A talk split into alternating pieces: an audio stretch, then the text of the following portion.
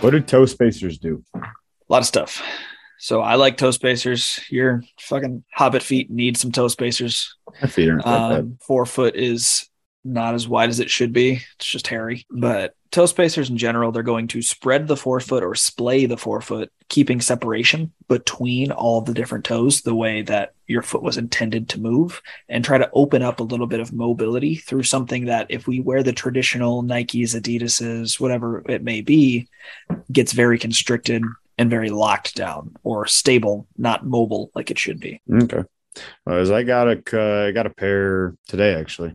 So I've been trying to wear them for like 10 minutes a day or whatever while I do my meditation type shit. That's been, uh, it feels good. That's like the number one and only reason I do it is because it feels good. Yeah, I like for people that are trying to work on this because this is a training booster. I like there's a brand called Correct Toes. It's made by a podiatrist and a foot physical therapist. They I think they comboed on it. They came to a presentation at my school when I was there, but they're my favorite um, toe spacer out there because it's really fits to your foot. Like you have the jelly ones, or it's just like a like a jelly ring that goes around your toe. Alex, Uh, I don't know. I have the $10 pair off Amazon. yeah. So these ones are a little bit more expensive, but they last longer and they don't bunch up on you. Like I know I've tried the jelly ones and they just roll up and they turn like skinny versus thick like you want them to be, like correct toe. So it's got a big spacer. 65 bucks for correct toe. Yep. But they're worth it. Maybe once I get a little more bought into the toe spacer thing and I make it a, re- uh, reliable part of my self care. What you don't you don't like giving your feet some love, bro? Dude, I bought the toe spacers. I did the thing. Don't don't kill my with your feet? momentum. I did. I was doing that actually pretty uh pretty often. I was like, wow, this feels good. I should keep doing this. And then I was like, but this is inconvenient to do with my fingers every day. So that's why I went to. Amazon. Do it in the shower. Two Stop minutes on each telling side. me what to do in the shower. That's a that's a me thing. That sounds like Awesome. exclusively my job. Your job is to shut the fuck up. No. But, but uh no. but health is extremely important and it should not be taken lightly, listeners at home. Well, and that's what I think too, with uh, especially in MMA, like you're you're performing your spare your foot. Oh my god, you're performing your sport barefoot, right? So like we should give this foot a lot of love, and it needs to be stable, strong, and uh, and dynamic. So I'm a big fan of even in the weight room, just training without shoes on. Yep, I do it all. I mean, if if you're listening and you've come into the clinic, I I wear flip flops all day so that I can take my shoes off and I can spread my toes. Like I I take pride in being able to spread my forefoot, and people call me fucking weird because I can lift up my big toes separately from my four little toes. That's exactly what I was thinking. Is uh, you're a fucking weirdo. You take Yep. pride in being able to separate your toes. but it's it's something that it's made a huge difference in how my body feels like not just in my foot all the way up the chain like being able to actually move my foot after years and years of being bound up in tight wrestling shoes yeah. and being able to spread my toes it's been my knees feel way better like i've my history i have a lot of knee problems like that's held me out a lot of my wrestling career it's made my knees feel better it's made my uh like my hips feel a little bit looser it's opened up mobility i never had just from working on spreading them toes Spread them toes. Yeah, I don't know. I'm, I'm in the beginning parts of my journey, so we'll see how the toe spacers work out. Um, related, but not really related. Uh, have you seen those hand extensor little Yeah. bungee it's basically the same thing yeah i don't mind You like them. doing those? Yeah. Um, what I like about it is typically we train flexion a whole bunch. Like most Right. of our grip work is flexion, all that stuff. Being able to extend, it's just a different movement that for people that are always here and for the people at home, closed fist like you're punching, it just gives a little bit more movement to the back. Right, and I mean it gives a little bit of movement, but like, what would ever spark your interest in doing that? Right, like, is it like hand pain? Is it like yeah. I would say tightness? Yep. I don't know why. Yep. My biggest thing for people when they ask me about those, like actually my dad asked me about those a little while back. And I told him, I'm like, well, if you're on the recreational side, if you're just working at a desk all day and then doing jujitsu at night, everything you're doing, if you're sitting at a desk typing, that's going to be inflection of your wrist. If you're going to jujitsu, it's a lot of gripping, typically with more of a flex down wrist, not extended wrist. That's going to be flexors.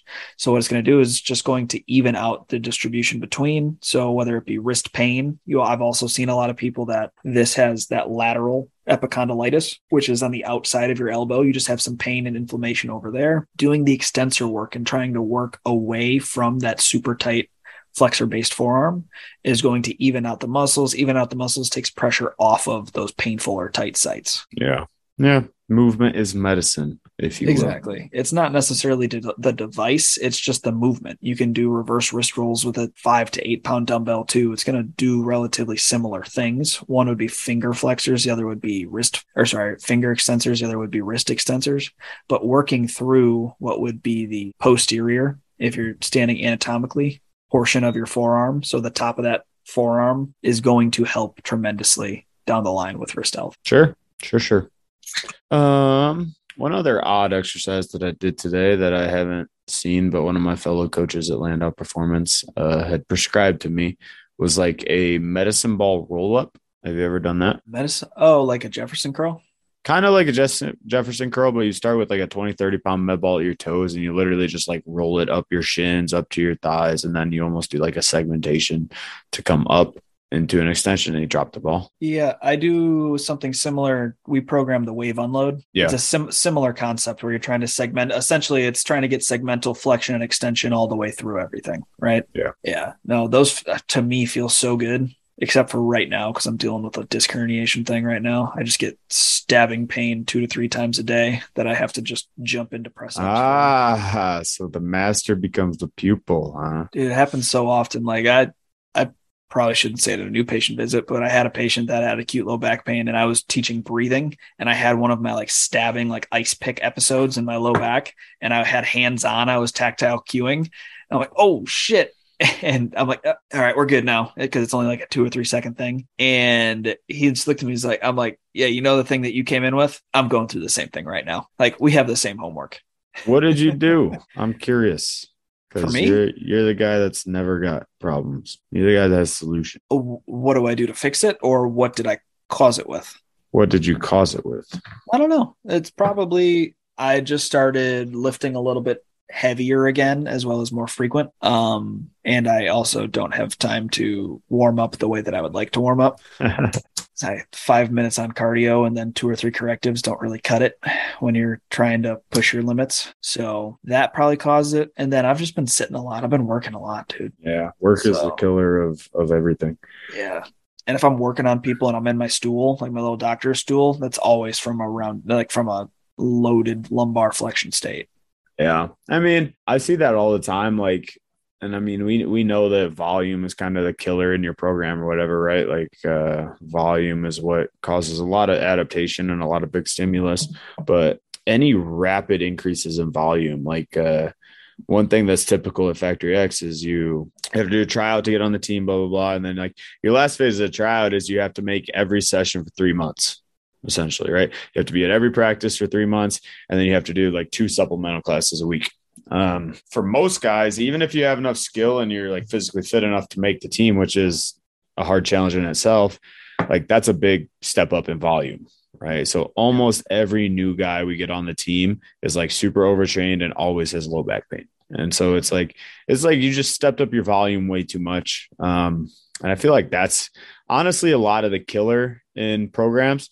And I mean, you have to get to a certain level of volume at one point. Like you have to be able to do your workload. Like you need to progress into that. But I feel like there should be a, a more segmental approach rather than like um I guess throwing it on you. Yeah. Well, you see that a lot. A, a parallel is return to play protocols. You Yeah. see that a lot where people are coming back from injury and then you Jump just go full full, go practice. throttle after you leave a clinic. You felt like you were good. You were really only at 65, 70%. You just jump back into full participation without grading yourself back into your sport or into your skill practice, which in a recent podcast we talked about where you you need to be able to be given segmental challenges to get in and the coaches need to be okay giving segmental challenges for return to play athletes but that's a very very similar parallel between the two Yeah, very true, very true. And I think I don't know, like low back pain seems to be like a I mean, obviously is a chronic site of um, irritation whenever that like overload and volume. But it's it's it's odd to me that it's more like what brings it on is almost more of like a systemic stress than a local low back stress. Yeah, I mean, if you know me, you know I'm always on the run, up early and home late. So having a three-hour morning routine isn't really in the cards for me. What is in the cards is AG1. It's a fast way to get vitamins and minerals I need to perform. I first gave AG1 a try because was, I wanted a single solution that helps support my entire body by filling in nutrient gaps and simplifying my morning routine. Since drinking AG1 daily, I've always felt strong and energized and ready to attack the day. Not only does AG1 deliver my daily dose of vitamins, minerals, pre and probiotics, and more, it's a powerful, healthy habit that's also powerfully simple.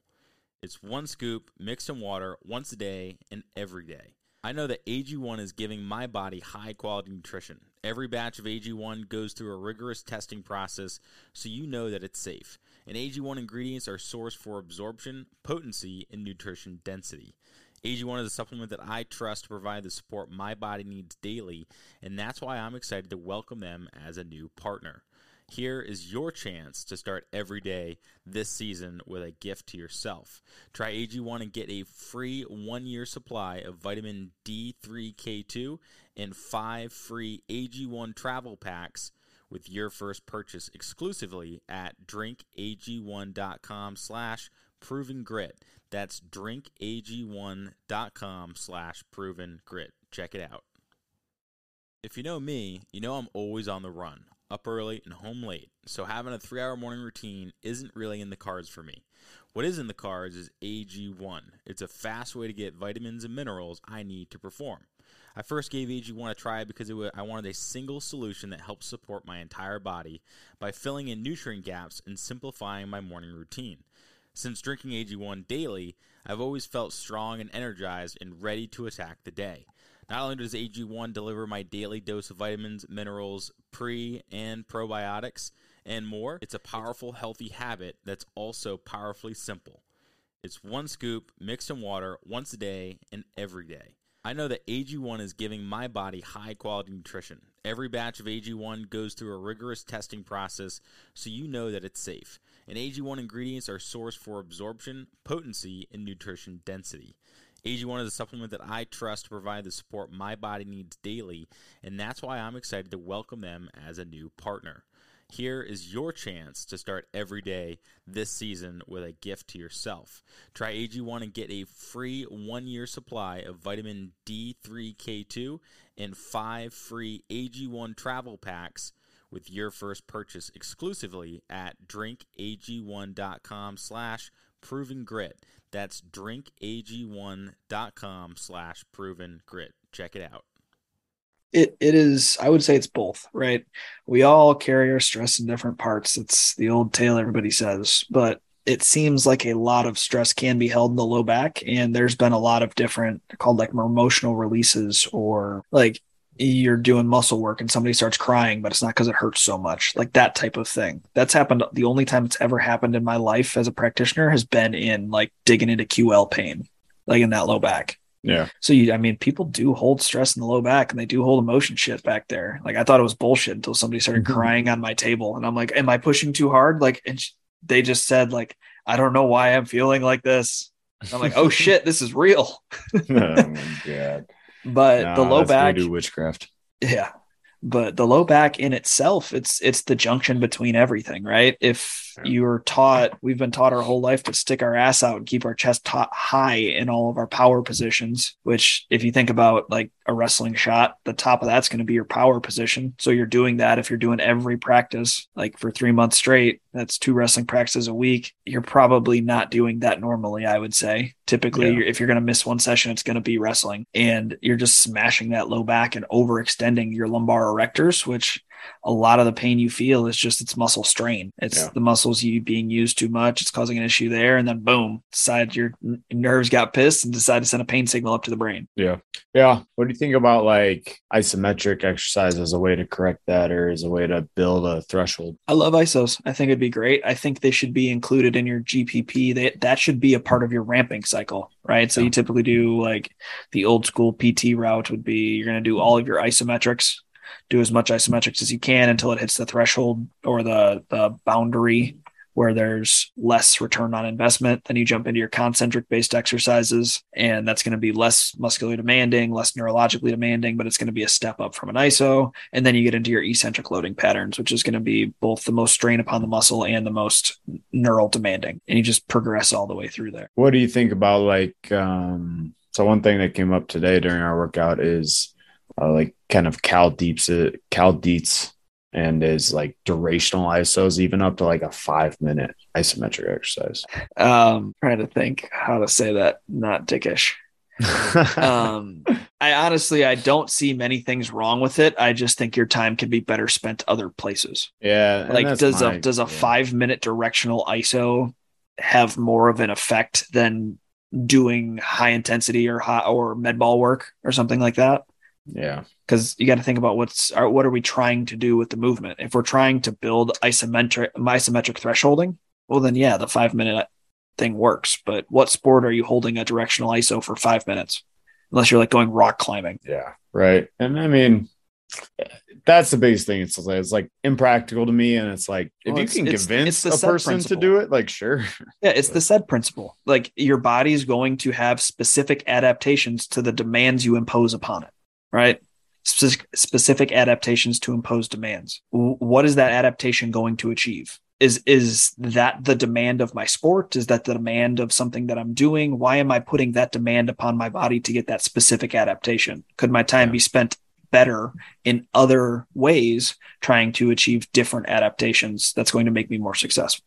right. And I, I think in general, I'm going to extrapolate the SAID principle a little bit. Like I think it's super interesting that we adapt both to a, like we do chronic workload wise, but we also adapt to our acute workload too. Like if you think about it, when we're training, let's say lactic power, right? We're doing that as an adaptation or workout. We're going to maybe spend 15, 20 minutes on it in a workout, like period, right? But then you still get an adapt adaptation stimulus from that. The same way that you're talking about like sitting all day, we have an adaptation to that as well. But that's like 12 hours worth. That's chronic, right? So Mhm. I think it's super interesting that we can get a super high intensity um, stimulus. We're going to adapt to that in a short duration versus like a, a chronic duration that's really low intensity. We're going to adapt to that as well. So everything that you do and like, I don't know, every thought that you have, every movement that you perform, whatever, like it does create adaptation.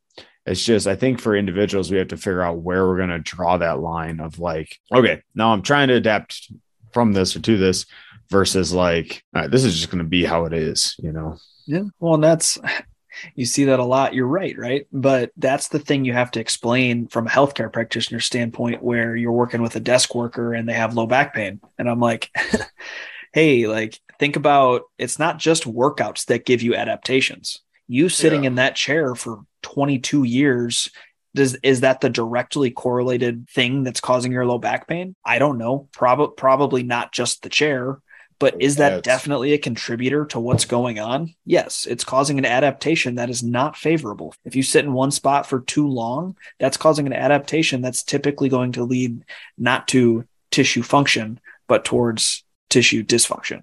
So that's the thing you have to tell patients because you're like, uh, you try it, they want to be better in one visit. They want to, my pain should be gone immediately after you adjust them or after you dry needle them. When in reality, like, hey, how long has this shit been lasting? Like, is this something that's been going on for 20 years? Well, it's gonna, it's not gonna take 20 years to fix, but it ain't gonna be fixed in a day. Yeah. Yeah. And that's funny. You get the flip side of that on strength and conditioning too, because everybody wants like, oh, after one day or after one week or one month, I'm to be stronger, fitter, whatever. Um, but it's like, no, maybe like six months after really good, consistent effort, maybe you'll see a little bit Mhm. of change, right? Or like uh, the other thing that I get is I was training a rugby team and I was like, I was running through some like patterning for sprint drills and this and that. And like a couple of them like look at me like, I guess I'm gonna change how I run after 40 years. And it's like, uh, you know, like like maybe you won't, but it's worth a try, right? Like Yeah. you can definitely be more optimal. So um, so I think that's funny because like uh, you're not gonna undo everything that, like you said, your patient's going through, but we can change the stimulus. You could change how you think about it, which is almost the most impactful thing, right? It's like how you think about what you're doing and um, a couple things based off that too i think are interesting when we i think every every strength coach intern whoever you are as you get into movement as you start to learn about it i think we all go through this phase of like all right i'm gonna do everything ergonomically perfect Yeah. Yeah. i'm gonna bend over pick up the tv remote from a perfect hinge and use my glutes to pull myself back up right i think everybody goes through that phase but again it's thresholds it's like what can you tolerate for your lifestyle and uh Right. And in that case, I would argue doing trying to do everything ergonomically correct is actually doing the opposite. It's decreasing your movement variability. It's decreasing your body's ability to withstand different loads and different, we'll say, less functional biomechanical positions. And you can't adapt. It's just another adaptation. If you're not going through the movement pattern, guess what? You're you're probably not as robust as somebody that is going through that movement pattern. So that's literally on the flip side of what I was talking about with the sitting, the sitting stuff causing that adaptation. Now it's, hey, I actually want you to round your back. Just don't do it for prolonged periods of time and don't do it while lifting up somebody else or something like that. yeah and i mean i think eric cressey said that too is like the best posture is the one that always changes Yep. Right? Like i think that's a there's some validity to that is like movement vocabulary. And that's something that i've really relaxed on as far as like biomechanical or like uh i guess positional cueing. Like yes i'm going to make sure that we're staying out of danger and that we're working from an optimal position for sure. But i'm also not going to be anal about grab with your big toe make sure you're doing this perfectly at that angle. Like our athletes and especially in MMA or wrestling, like they're robust to a lot of different movement patterns. And I know you're going to rebuff me, Austin. I know you I can already see how annoyed your eyes are when I say I'm not going to cue everything perfectly. But no, I was actually going to talk on that after. I think you let athletes be athletes and like you give them direction and you give them the the cues that they need in the moment. But I, I've kind of relaxed from my days of like being like almost like a movement Nazi. Like every movement has to be perfectly biomechanically correct. It's like, no, there can be some variance and you can get strong through that variance too. Like that Yeah. will happen. No, dude, and I I don't disagree with you. I just I I have an internal struggle a lot, and I think it all comes down to a the athlete, but b the goal of what you're trying to do. If I'm looking at an absolute strength type phase where where I'm they're doing 95 to 100 percent of their one rep max stuff like that, look, there's going to be some sort of movement variability. They're doing heavy ass shit that it's probably going to break through their threshold, so they might round their spine a little bit in a deadlift not a big deal.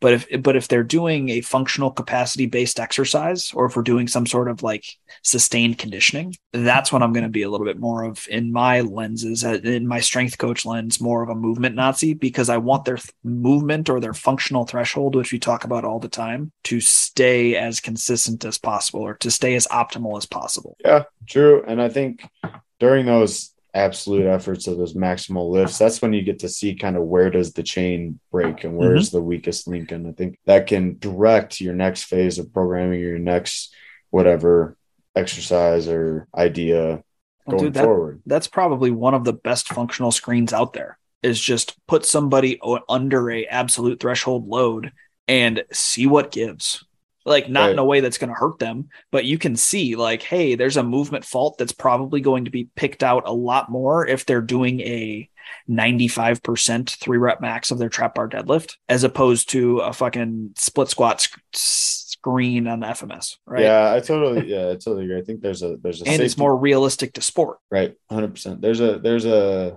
safety threshold to go through with that, but I totally agree.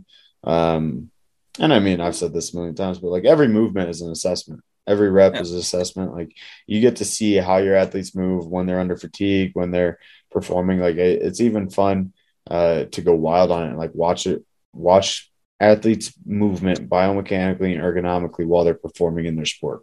Right? Yeah. There's so much happening so quickly, and then so much compensation or so much um, different movement variability that again blows my mind that we think we're smart enough to dissect it down into our clean cut cookie cutter box right Yep. there's good positions and there's things we should do but um i tried to step away from the like reductionist standpoint of like split squats only count if they look like this you Yeah. know Yeah. I just, I'm so, I, I realize I said the first part of my internal dilemma. That's the strength and conditioning side. But the other thing is like, I believe that internal cueing and that type of, hey, it needs to be a little bit more correct, quote unquote, of an exercise is huge when we're trying to make, whether it be postural changes, whether it be some sort of healthcare change and getting Mhm. rid of pain. So on the healthcare lens, while I do use a lot of external cues, whether I'm teaching like deadlifts and shit like that, I tend to gear my cueing more internal, more kinesthetic. Um, say for like a breathing situation, or say for if I like I use a lot of DNS stuff and I get great results from it. And that's just so tactile and so internally cued for the most part, because you're gonna go after the quote unquote corrective exercise. Like you're trying to do it the right way, not just any way. Yeah, I, I do think that's important, and I think you can cue it really internally. But I think what's more even important than that is to get to the person to um, internalize it and almost like identify with it, right? I think that's the that's the end game, right? In anything that you're doing, if you can get somebody to identify as X, they're gonna get better. Period. Right. You know, like as we were kids, we, we started getting good at wrestling. We spent a lot of time wrestling. So you start to identify as a wrestler Mhm. and that's probably why we got to where we're going right if you got somebody to think about breathing think about moving and then all of a sudden in their head i'm a good mover right Mhm. then they're going to start to think oh i wonder what a good mover does in this back squat i wonder what a good mover does on a farmer carry i wonder what a good move and they're, they're going to start to identify with that and seek that knowledge for themselves rather than just try and compartmentalize it and listen to the cue that you're feeding them right so i, think Well, I think it's Go about educating people on feel, right? And that's Yeah. why I do so like that's why I use my DNS stuff. That's why I use more fine-tuned cues because a difference in say you're doing a modified oblique sit, a difference in hip angle of literally like 3 to 5 degrees is going to play a world of difference in how you're feeling that in your lateral hip compartment. If you're how you're feeling that in that centrated position, functionally centrated position because it's going to be moving versus a little bit out of sync, right? People Yeah. feel that difference. So if I can get them to feel, really feel that, what it should feel like being correct, and whether that be using overpressure with my hands and stuff like that or anything else, it tends to make them get that exact same response you're talking about, where they identify with, oh, this is what it should be like. This feels good. They subjectively think it feels good. So they identify with this is right and this is what movers do. Yeah, I totally agree with that Fiend.